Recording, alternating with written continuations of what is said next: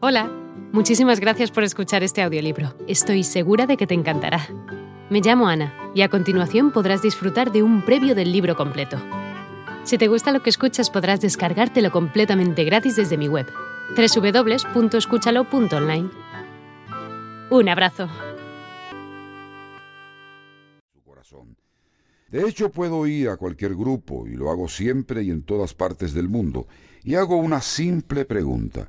¿Quiénes honestamente creen que la gran mayoría de la fuerza laboral en sus organizaciones posee más talento, inteligencia, capacidad, creatividad e ingenio del que su trabajo actual requiere o le permite utilizar?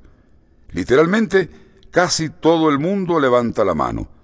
En verdad, la abrumadora mayoría levanta la mano de inmediato, al instante.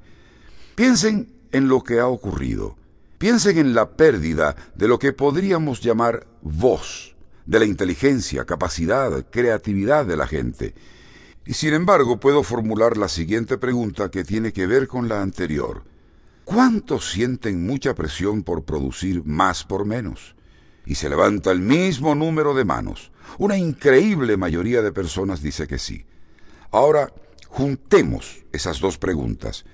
Tenemos esta enorme capacidad, talento e inteligencia que ni siquiera puedes usar y al mismo tiempo una gran presión para producir más por menos. Vaya dilema. Así que reflexionen sobre estas dos preguntas.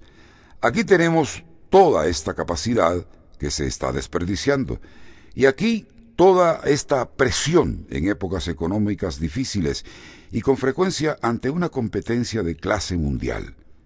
Medítenlo. ¿Qué está pasando aquí? Esta es otra cosa que le pido a la audiencia que haga, que cierren los ojos, sin hacer trampa, y que todo el mundo señale hacia el norte. Bien, apuntan a todos lados. Y les pregunto hasta a los llamados expertos, personas que están absolutamente seguras de que saben dónde queda el norte. Bueno, también señalan hacia todos lados. Es simplemente asombroso. Algunos de los expertos concuerdan, pero no todos. Y les digo, yo tampoco tengo idea de hacia dónde queda el norte, pero saco mi reloj especial y aprieto un botón y me dice exactamente dónde está el norte. Y les pregunto, ¿es esto una cuestión de opinión? ¿Debemos votar? ¿Es un asunto de democracia? Vamos. Vamos a hacer una especie de votación y buscar un consenso en cuanto a hacia dónde queda el norte. El norte no tiene nada que ver con la opinión de la gente. Así son los principios. Son leyes inviolables, universales, naturales, evidentes, que rigen las consecuencias de toda nuestra conducta. Los valores impulsan nuestro comportamiento, pero los principios mueven las consecuencias de nuestro comportamiento. Por tanto, a veces utilizo el concepto de hacia dónde queda el norte como un símbolo de lo que es un principio e igualmente como símbolo de propósito, misión o visión, o de cualquier cosa que las personas realmente deseen lograr. Luego les hago esta pregunta.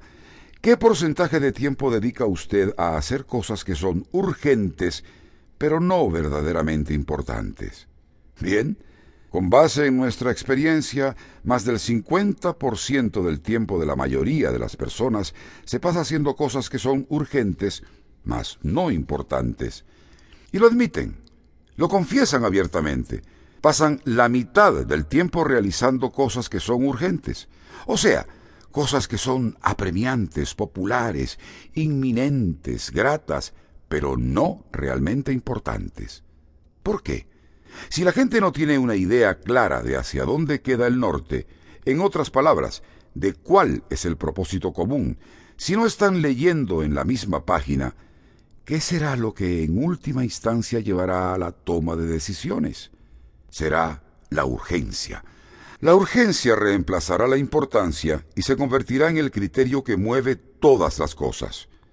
Usted va a una reunión, Responde una cantidad de correos electrónicos, de mensajes de voz, se enfrasca en reuniones innecesarias y se dedica a leer informes que no le interesan a nadie. Esto ocurre todo el tiempo dentro de las organizaciones.